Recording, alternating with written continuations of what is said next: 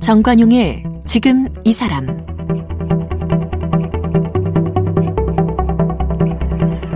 여러분 안녕하십니까 정관용입니다.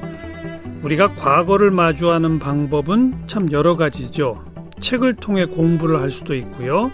누군가의 입을 통해서 구전으로 구전으로 전해 들을 수도 있고 그리고 수십 년 전, 뭐 수백 년 전 죽음의 실체를 통해서 비극적인 과거사를 마주하는 그런 방법도 있고 바로 그런 분도 있습니다. 오늘 우리가 함께 만나볼 분 국내 유해 발굴 분야의 개척자이자 최고 전문가이시고요. 이 6.25 전사자 유해, 뭐 6.25 전후 민간인 희생자 유해, 또 일제강점기 민간인 강제징용 유해, 또 진실화해를 위한 과거사위원회의 희생자 유해, 심지어는 안중근 의사 유해 발굴 이런 모든 유해 발굴에 참여하셨던 또 주도하셨던 분 충북대학교 고고미술사학과 박선주 명예교수를 함께 만나봅니다. 충북대학교 박선주 명예교수님 어서 오십시오. 네, 안녕하세요. 네. 고고학과라고 하는 게 그 옛날 유물들 발굴하고 이제 그런 거잖아요. 그죠? 예, 저희 과는 이제 고고학하고 미술사라고 예. 하는 두 개 분야의 학문이 이렇게 예. 같이 있는 그래서 예. 고고 미술사 학과입니다. 그러니까 예. 그 중에 이제 특히 고고학 예. 그러면 유물 발굴 예. 우리 같은 뭐 신라 시대 무슨 고분 발굴 이런 거 하고 예. 그런 거 하고 저그 옛날 그 인디아나 존스 영화로 유명해진 그 그런 거 아닙니까? 그죠? 예, 근데 저는 이제 고고학 파트에서 음. 그 체질 인류학이라고 이제 인류의 기원과 진화, 뭐 그러니까 사람을 그 생물학적인 측면에서 다루는 그쪽 분야를 전공했습니다. 오, 예. 체질 인류학이라는 예. 게 있어요? 예, physical anthropology라고요. 처음으로 이제 제가 한국에다가 그 과목을 만들고 네. 30년 전에 네. 외국서 돌아와서 예. 처음으로 강의를 개설했습니다. 예. 조금만 더 알려주세요. 체질 인류학이 뭘 어떻게 원래 이제 인류학이라는 학문이 있는데 음. 크게 인류학이라는 학문은 그 중에서 이제 문화 인류학 고고학, 체질인류학 이렇게 나눠져 있죠. 아. 근데 문화인류학이나 고고학은 우리나라에서 잘 알려져 있는데 네. 우리나라에서 체질인류학, 그 서양식 개념의 체질인류학은 들어온 지가 제가 들어올 때가 처음 이제 갖고 들어왔습니다. 외국서. 어. 그래서 그게 사람을 연구하는데 이제 어떤 뭐 문화라든지 음. 남겨진 유물 음. 그걸로 하는 게 아니라 어떤 생물학적인 지식을 바탕으로 해서 아. 그 사람의 그러니까 그 adaptation, 적응, 어. 진화, 어허. 뭐 variation 그런 것들이 왜 생겨나는가를 갖다 네. 연구하는 학문이죠. 예. 인종 차이, 뭐 민족 차이 그렇죠. 이런 것들을 그런 건다 했습니다. 그런 것들을 두개골의 형태나 뭐 이런 걸 예. 가지고 보는 이런 거예요. 예. 1950년대까지는 이제 그렇게 형태를 가지고 주로 했는데 음. 50년대 후반에 들어오면서 이제 그 유전학 발달이 거기 이제 가미가 예. 되면서 예. 요새는 그걸 이제 생물 인류학이라고 보통 부르는데 네. physical anthropology는 이제 과거의 이름이고 어. 지금은 이제 그 유전학의 그 연구 성과를 도입을 해서 저희가 biological anthropology 생물인류학이라고 그렇게 부르고 있죠. 어떻게 하다 이런 분야에 관심을 갖게 되셨어요? 제가 대학에서 이제 대학교 입학하자 60년대에 음.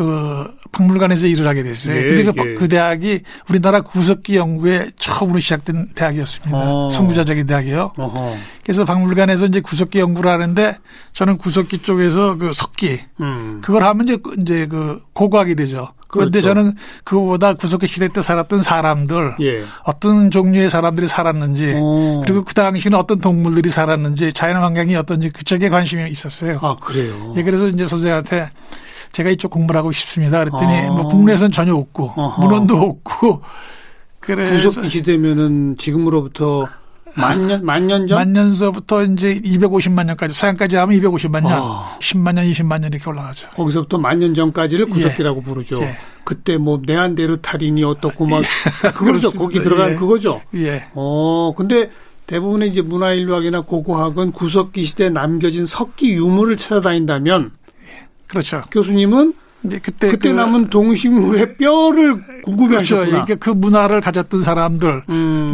어떤 형태의 사람이었는지 네. 이제 그게 저는 관심이 있었죠. 네. 이제 그거를 공부하려면은 이제 사람 뼈 대학, 음. 그 다음에 비교 해부학, 음. 그 다음에 동물에 관한 그런 그런 뼈 대학도 같이 해야지만 네. 사람의 행위도 이해할 수 알겠습니다. 있고 그렇습니다. 아주 제대로 유해 발굴 전공 공부를 하고 오신 거네. 그렇습니다. 예. 그죠? 예. 어, 외국에는 이런 체질일 유학 뭐 이런 쪽을 하신 인력이 많이 있어요? 그, 저는 이제 미국서 공부를 했는데, 음. 그, 서양에서 인류학이 처음 발달했을 때 그 인류학은 저와 같은 체질 인류학이었습니다. 네, 그때는요. 그랬어요. 예. 그리고 이제 서양에서도 이 학문을 다른 분야 음. 고고학이라든지 문화인류학이 한 두 배쯤 시간이 걸려요. 그래요? 예, 굉장히 양의 분야가 많기 때문에 어. 그걸 다 하면은 한 10년쯤 걸리는데 네. 뭐 그렇게 해서 외국에는 굉장히 최첨단 학문 중의 하나로 어. 자리 잡고 있죠. 근데 우리나라는 교수님이 처음 소개했고 예. 그 후에 이제 후학들은 좀 생겨났을 것이죠. 한두 명 있는데 대학에서 그게 잘 안 되더군요. 제가 여기 들어올 때 이제 그때 서울대학에 계셨던 김원령 교수님이 저희 대학에 교환 교수로 오셨어요. 음. 찾아뵙더니 저보고 자네 이거 돌아가서 이 학문을 정착하려면 한국에서 한 50년은 걸릴 거야 그러시더라고요. 50년. 제가 돌아온 지 30년 됐는데 네, 네. 제가 돌아와서 느낀 게 아, 50년이 아니구나. 한 100년은 가겠구나 하는 생각이 들더라고요. 그렇군요. 그 우리나라 학문적인 풍토가 상당히 좀 그런 새로운 학문이 정착하기는 어렵죠. 어려운 그런 풍토니까요. 알겠습니다. 그걸 처음 시작하시게 된 건 언제 어떤 케이스부터 시작이었습니다. 집단유해의 경우는 이제 97년에 1997년에 음. 해남도에서 조선인 그 탄광 조선춘이라고 있습니다. 거기 음. 한 천여 명이 묻혔다. 그걸 좀 가서 조사해 달라. 97년에 간 게 이제 처음에 시작이 됐고 해남도? 예, 하이난도. 어, 그렇죠. 중국에 있는. 예, 그렇습니다. 예. 오, 그래요? 예, 예. 오. 그리고 이제 98년에 그때는 그 일제 강점기 때 그렇죠. 조선인들이 강제징용 당해서 거기서 돌아가신 거죠. 중국령 하이난도에 광부들로 썼다. 예. 아. 그러다가 이제 돌아가신 분들이 한 천 분이 되신답니다. 이야, 예. 천 명. 그래서 그때 그 조사를 했고 그 다음에 이제 일제 강점화 중에 홋카이도에서 돌아가신 분들을 음. 민간 그 레벨에서 하자. 네. 그래서 이제 민간인들하고 학생들이 가서 홋카이도에서 조사를 했습니다. 98년에. 예. 예. 그때 이제 거기 댐, 댐 건설, 빙상 건설, 예, 뭐 예. 강사 탄광 이래서 돌아가신 분들 예. 그렇게 한 게 98년. 그다음에 이제 본격적으로 한 게 2000년입니다. 그러니까 음. 1999년 겨울에 제가 미국 들어가 있었는데 육군 본부에서 전화가 왔어요. 어. 중령한테서 자기가 한국 전쟁 50주년 발발 그 기념 사업으로 유해 발굴을 하려고 그러는데 음, 국군 음, 음. 그걸 할 수 있는 사람이 없더라 국내에서 없죠. 예, 알아보니까 박 교수님이 계시다 그래서 예. 연락을 어떻게 했다고. 예. 그래서 이걸 좀 맡아달라. 어. 그래서 이제 알았다 그러고 이제 겨울에 돌아와서 보니까 이게 무슨 장의사 수준이었습니다. 취재인력자 하나, 어. 장의사 몇 명, 뭐 이런 어. 식으로 해서 이걸 이렇게 하면 안 되고, 어, 유해 발굴은 이제 문화재 발굴하고 같은 수준으로 해야 된다. 음. 그래서 이제 전부 다 다시 예산을 다시 편성하고 그래서, 음. 그때 처음으로 이제 유해 발굴단을 구성을 했습니다. 우리나라에서. 예. 그러니까 저 집단 유해 발굴 작업 시작한 건 사실은 외국에서군요, 다. 그렇죠. 시작 두 군데는 외국에서 했고 해남도 홋카이도에서 예. 하다가 우리 정부가 예. 주도한 일은 국군 2000년에 와서야 만들어졌고. 예. 어. 그래서 그때부터 이제 지금까지 쭉 이제 집단 이어져 오는 것이죠. 이어져 그렇죠. 그러면 지금 방금 말씀하신 게 장의사 수준이었더라. 그러면 예. 안 되고라고 하셨잖아요. 예. 어떻게 해야 돼요? 유해 발굴. 이제 어떤 유해, 인원으로 어떻게 조직해서 어떻게 시작하는 겁니까? 그 유해 발굴은 오케스트라 같거든요. 음. 각 파트들이 있어야 됩니다. 그러니까 음. 이걸 통과 총괄하는 사람이 이제 그런 걸 가지고 그렇죠. 발굴할 때 어떤 형태로 디자인하느냐, 예. 디자인 해야 되거든요. 그 디자인. 예를 들어서 한번 예를 들어서 주세요. 제가 이제 그 유해 발굴을 하는데 거기에 이제 유전자 검사를 해야 되겠다 생각을 하면은 음. 이제 유, 유전자 어나리시스를 하는 사람 유전자 연구진이 또 있어야 되고 이, 있어야 되고 어. 그다음에 해부학을 하는 사람이 있어야 되고 해부학 네, 군사를 하는 사람 군사학 예, 예 군사학이 왜냐하면 전쟁이 발발했기 때문에 어. 느 지역에서 전투가 벌어졌는지 아. 뭐 이런 걸좀 아. 이해해야 되거든요. 그렇죠. 그다음에 거기에 필요한 그 예를 들어서 뭐 여기가 사, 지질학하는 사람 음. 뭐 그다음에 사진 찍는 사람 이런 여러 사람들이 모여야 되거든요. 이야. 그래서 그렇게 이제 만들었죠, 조직을. 이제 two track을 하는데 하나는 음. 이제 문헌, 음. 문헌을 가지고 하는 방법이 있습니다. 문헌에서 네. 이제 쭉 전사, 전투상보 같은 게 있으니까 예, 예. 거기서 찾아내야 되고 음. 또 하나는 이제 그 지역 일대에 주민들한테 증언. 그렇죠. 그 다음에 그때 참전하셨던 분들의 증언. 어. 이런 것들이 이제 종합이 되는 거죠. 그래서 이제 후보지가 선택이 되는 거죠. 그렇죠. 예. 그 후보지에 가서 포크레인으로 막 파요? 아니 그렇게 하면 안 됩니다. 왜냐하면 어떻게 이제 한국 전쟁은 그 산악전이었거든요. 음. 평지전이 아니고요. 맞아요. 산악에서 그렇기 맞아요. 때문에 포크레인이 올라갈 수도 없고 아. 전부 다 수작업입니다. 삽으로. 삽으로 이제 위에 것만 걷어낸 다음에 그 어. 밑에는 이제 조그만 흑선 전문 흑선이 있습니다. 아. 트롤이라고 하는 어. 그거하고 붓하고 붓으로. 예. 그게 일단 뼈 조각이 하나 보인 다음부터 그렇게 하는 게 아니에요? 아예 초반부터 그러니까 초반부터 이제 어느 정도 위에 이렇게 이제 지지, 그래서 지질학한 사람이 필요하다는 게 음. 위에 쌓인 흙을 어디까지 쌓였는지 아. 그걸 판단한 다음에 그것만 걷어내고 한국전 이후 쌓인 부분은 그렇죠, 예. 그것만 걷어내고 어. 그다음부터는 이제 전부 다 그 트롤하고 이제 조그만 뭐 삽하고 네. 붓으로 들어가게 됩니다. 그 인원도 되게 많이 필요하겠네요. 국군 유해 발굴할 때는 하루에 그 지역의 병력이 한 50명씩 군에서 어. 그 지원을 했어요. 그러니까 어. 그 병력대로 하는 거죠. 군인들이 그 일을 맡아요? 예. 어. 그때는 처음에 초창기에는 그건 전문성 없어도 할 수 있는 거예요? 아니 못하죠. 그러니까 이제 교육을 받으면 그 제가 이제 대학원생을 데리고 날아가서 대, 갔을 때 대학원생들이 현장을 이제 같이 일하면서 예. 군인들한테는 이제 오리엔테이션을 하죠. 들어가기 전에 음. 몇 시간 동안 음. 이제 이렇게 이렇게 해야 된다. 그래서 이제 이제 주고 뼈 같은 것이 나오면은 이제 군인은 정지하고 저희 대학원생들하고 아. 제가 들어가서 하고 이런 식으로 아. 처음에는 예. 그러니까 군인들은 뼈가 보일 때까지만 하고 그렇죠. 예. 대학원생들은 그럼 또 어떻게 접근하는 거예요? 달라요 또? 그 해부학을 그래서 공부하는 해부학. 게 뼈대학을 그렇죠. 사람 뼈가 이제 몇 개 있다는 게 있지 않습니까? 뭐 어. 뭐 저희 몸에 뼈가 막 예. 206개가 있는데 예. 그 206개가 어떻게 생겼는지 다 이제 공부를 하죠. 그렇죠. 그리고 그게 깨졌을 때 부스러졌을 때 어떤 형태로 남아 있는 거 아. 이런 것들을 다 이제 훈련을 받습니다. 그럼 네. 그런 그런 걸 이제 바탕으로 해서 들어가는데 음. 저희가 그 첫 해 해보니까 이게 군인들한테 그냥 오리엔테이션만 해가지고는 안 되더라고요. 음. 그래서 이제 군에다 요청을 했죠. 그러지 말고 그 군에 있는 그 관련 학과 학생들, 군의원 학생들을 좀 뽑아서 음. 발굴병으로 한 30명만 보내달라. 아. 그랬더니 총장, 그때 참모 총장께서 예. 그렇게 해주신다고 그랬는데 음. 그렇게 되지 못하고 한 10여 명을 뽑아 음. 보내주셨어요. 음. 이제 저희 대학에서 열흘간 교육도 시키고 예, 아침부터 저녁까지 교육을 시켜가지고 예. 일단은 기본적인 교육 그래가지고 현장에 투입을 했었죠. 완전 발굴 전문 병사도 있는 거네요. 예. 소수지만 지금은 병과가 발굴 병과가 있죠. 어, 네. 그래요. 예. 지금은 더 많아요 이런 수가? 지금은 이제 그게 2008년에 2007년에 법이 통과됐습니다. 음. 국군 위해 발굴에 관한 법이. 네. 그래서 발굴 부대가 따로 있죠. 동작동 안에. 아. 거기 한 200명으로 구성돼 있는데 그래요. 다섯 개 과에 어. 거기 이제 그 발굴 비용은 한 20명. 네. 그다음에 전문 감식인들 석박사급이 음. 한 열대 명. 음. 그다음에 이제 그 지원하는 병력이 네. 한 100몇십 명에서 한 200여 명의 부대가 거기 이런 그런 체계를 만드는 일까지 사실 전부 시작은 박 교수님 머리부터 나온 거군요. 2007년까지 그 부대를 만들 때 이제 그쭉 역할을 좀 하다가 그러니까요. 이제 그 부대가 만들어지면서 저는 이제 자문위원으로 음. 이제 물러앉고 네. 지금 그 발굴부대가 보는 발굴하고 있습니다. 그럼 아까 하던 얘기 좀 돌아가서 그러니까 병사들이 좀 하다가 뼈가 나오면 대학원생들이 가서 이렇게 하고 해부학을 하니까 이제 뼈 조각을 잘 맞춰서 이렇게 유해를 쭉 찾아내는 거 아니겠습니까? 예.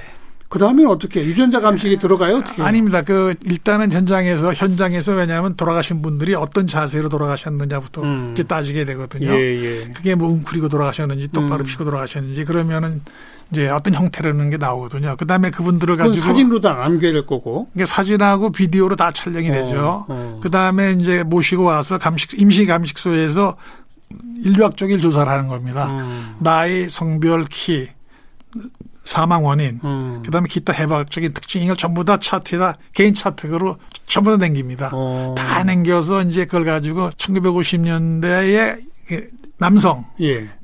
그다음에 군에 갔으니까 나이가 있지 않습니까? 음. 그 에이지 그룹의 체질적인 특징이 어땠는가를 찾아내는 음. 거죠. 어. 그걸 만들어 보면은 이제 저희가 거기에서 이제 어느 지역 그 당시 한국 사람들의 그 병사들의 키는 얼마였었다. 예, 예. 몸무게는 얼마쯤 됐을 예, 것이다. 예. 그다음에 어떤 해박적인 특징을 갖고 있다. 예. 그리고 또 어떻게 사망했다. 음. 예를 들어서 저희가 그 낙동강 쪽에서 조사를 했을 때 이렇게 웅크리고 죽은 그 네. 돌아가신 분들이 많이 네. 나왔어요. 몇 분이요. 네.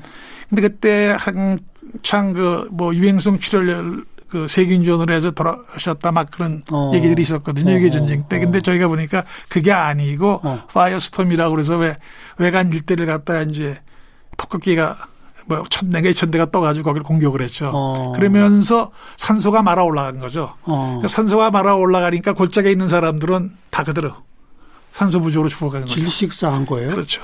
야, 폭격을 얼마나 하면 그렇게까지 돼요? 지금도 저 계곡 같은 데서 화재가 나면은 오. 어. 제일 위험하잖아요. 소방관들이 오. 어. 들어갈 때 골짜기에 알겠어요. 산소가 말아 올라가듯이 음. 거기에 B29 해산 천 대가 떴다 그러더라고요. 한 번에 융단 폭격을 하는데 외관일 때는 어. 낙동강 전선에서. 하긴 그런 건 그 유해에는 총상 같은 것도 없었겠네요. 그렇죠. 예. 어. 마지막에는 유전자 감시까지 가야 그렇죠.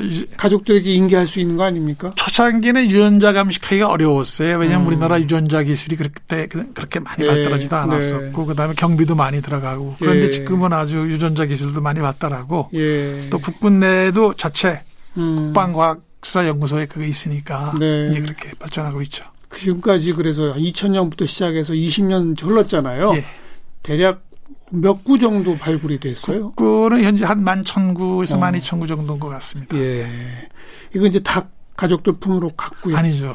아직도 못 찾은 데도 그 많아요. 저희가 유전자 검사 해 가지고 음. 나오신 분이 한 백 몇십 분밖에 안 돼요. 아, 그래요? 예. 지금 6.25 전쟁 때 돌아가신 그 못 찾은 분이 14반이라고 그러는데 네. 상당수가 그 가족 관계를 알 수가 없어요. 아. 왜냐하면 저희 병적, 저희가 이제 문헌을 조사해야 음, 되니까 음. 당시 병적 관계를 보니까 거기에 그때 국가 총동령에 의해서 18살부터 30살까지 다 길에서 네. 징집했지 않습니까? 네, 네. 그때 증거 없어요. 그냥 종이 쪼가리 하나에다 예, 뭐 이렇게 예, 써서 예. 그리고 병적 확인서 내는 것도 그 펜으로 썼기 때문에 음. 그게 정확지가 않죠. 네. 그런데다 이제 돌아가신 분들 초창기에 1950년대 전쟁 발발했을 때는 네. 적이 없었습니다. 이 그래요. 군에 가신 분들 택걸잖아요. 인식표, 인식표, 예, 인식표가요. 군번표 이런 예, 거. 그게 53년인가 그때부터 나옵니다. 그래서 지금도 예. 지금도 그 옛 가족분들 가운데 혹시 6.25 때 전사했을 거로 추정되는 분들 빨리 신고해 주세요. 이 방송을 지금도 하고 지금도 하죠. 그건 이제 뭐냐면 그렇구나. 유전자 검사하는 겁니다. 그러니까요. 유전자 검사를 해서 데이터베이스를 그 만들어 놓으면 예, 데이터베이스 만들어서 무작위로 이렇게 네. 나오면 검사해서 맞으면 다행인데 그러니까요. 그게 세월이 이제 너무 많이 지나갔습니까? 안타깝네요. 예, 그게 돌아가신 분들이 결혼하신 분은 많지 않잖아요. 그렇죠. 그리고 이제 그분들의 그 부모 형제가 다 몰살된 분들도 예. 많고. 그래서 뭐 자꾸 많이 계시죠. 안타깝네요. 예, 그래서 이제 음. 그 무명 용사가 저희가 그래서 있는 겁니다. 무명 용사 네. 타기 현충원에. 네. 네. 그렇게 이제 주로 2000년부터 지속적으로 해오신 게 6.25 전사자, 그 다음에 6.25 전쟁 전후의 민간인 희생자 유해 발굴단은 또 따로 만들어졌더라고요. 예, 그게 이제 2005년에 음. 진실 화해를 위한 과거사 정리법이 통과되면서 그렇죠. 전국의 유가족들 이걸 받았습니다 신청을 네, 네. 그리고 희생지 예. 그걸 받아가지고 이제 진실화해위원회에서 정리를 했거든요. 음. 그래서 봤더니 168개 지역이 집단 희생지라고 이제 신고가 음. 들어왔고 음. 그 중에서 이제 추리고 추려서 30군데가 확실하다. 네. 그래서 2007년부터 2009년간 3년 동안 발굴을 네. 했습니다. 그랬더니 그래서 30군데 다 나왔어요? 아니죠. 30군데 중에서 11군데밖에 못했어요. 어. 그래가지고 더 해야 되는데 어. 그 법이 한시적이었잖아요. 아, 시한이 다 됐군요. 그래가지고 그게 어. 1년인가 연장할 수 있었는데 예. 그게 연장이 안 됐습니다. 안 예. 돼가지고 이제 거기서 종료가 되면서 예. 이제 그 마감이 됐는데 그 유족들이 이제 발굴 못한 데가 많고 그러니까 음. 유족들이 이걸 또 이제 제2기법을 만들어야겠다 해서 10년 동안 싸움을 했습니다. 네. 그리고 저희도 2014년부터 시민 단체들이 모여가지고 음. 이제 그 공동조사단을 예. 구성하고 예. 공동조사단에서 발굴단을 만들어서 음. 1년에 한두 군데씩 발굴 조사를 저희들이 시범적으로 했어요. 음. 보니까 유해가 계속 몇십 구씩 나오는 계속. 거예요. 어. 그래서 올 5월에 제2기 진실화해법이 통과됐죠. 통과됐죠. 그래서 이제 그게 11월이면 이제 위원회가, 위원회가 만들어지고, 만들어지고 활동 재개하겠네요. 예, 어. 그렇게 될 겁니다. 예. 네, 민간인 서는 곳 확실하다 한 곳은 해보면 다 나와요. 한 군데만 빼고 다 나왔습니다. 아, 지금 그래요. 예. 보통 몇백 구 정도씩 됩니까? 제일 많이 나온 데가 공주 상항동인데 어. 거기는 그 이제 구덩이가 4개가 있었는데 어. 399 이상이 나왔습니다. 와. 그러니까 한 구덩이가 이제 한 아이고 20m 내지 길이는 20m, 폭은 한 3m, 깊이는 네. 50cm인데 네. 거기서 8, 90명이 이렇게 이제 이런 자세로 예, 예. 마주보고 죽은 아이고. 거기서 한 400여 구가 나오더라고요. 거기가 어. 제일 많이 많았고 그 다음에 이제 그 작년에 재작년에 저희가 설화산이라고 여기 아산에 네. 그 외환 마을 있는 데서 했는데 거긴 부역자 혐의 가족 음. 여자하고 아이들만 처형을 했어요. 아이고. 근데 208명이 나왔는데 전부 여자 아이. 예. 야. 그두 살부터 몇 살까지? 두 살? 두, 두 살부터 12살까지가 58명. 아이고. 그 다음에 나머지의 80%가 17세부터 30세까지의 여자들. 음. 비녀가 한 80개 이상 나오고 뭐 반지들 이런 걸 해서 대부분은 이제 여자하고 아이들을 갖다 처형했던 아이고. 일 사후퇴 때 네. 그런 데였습니다. 음.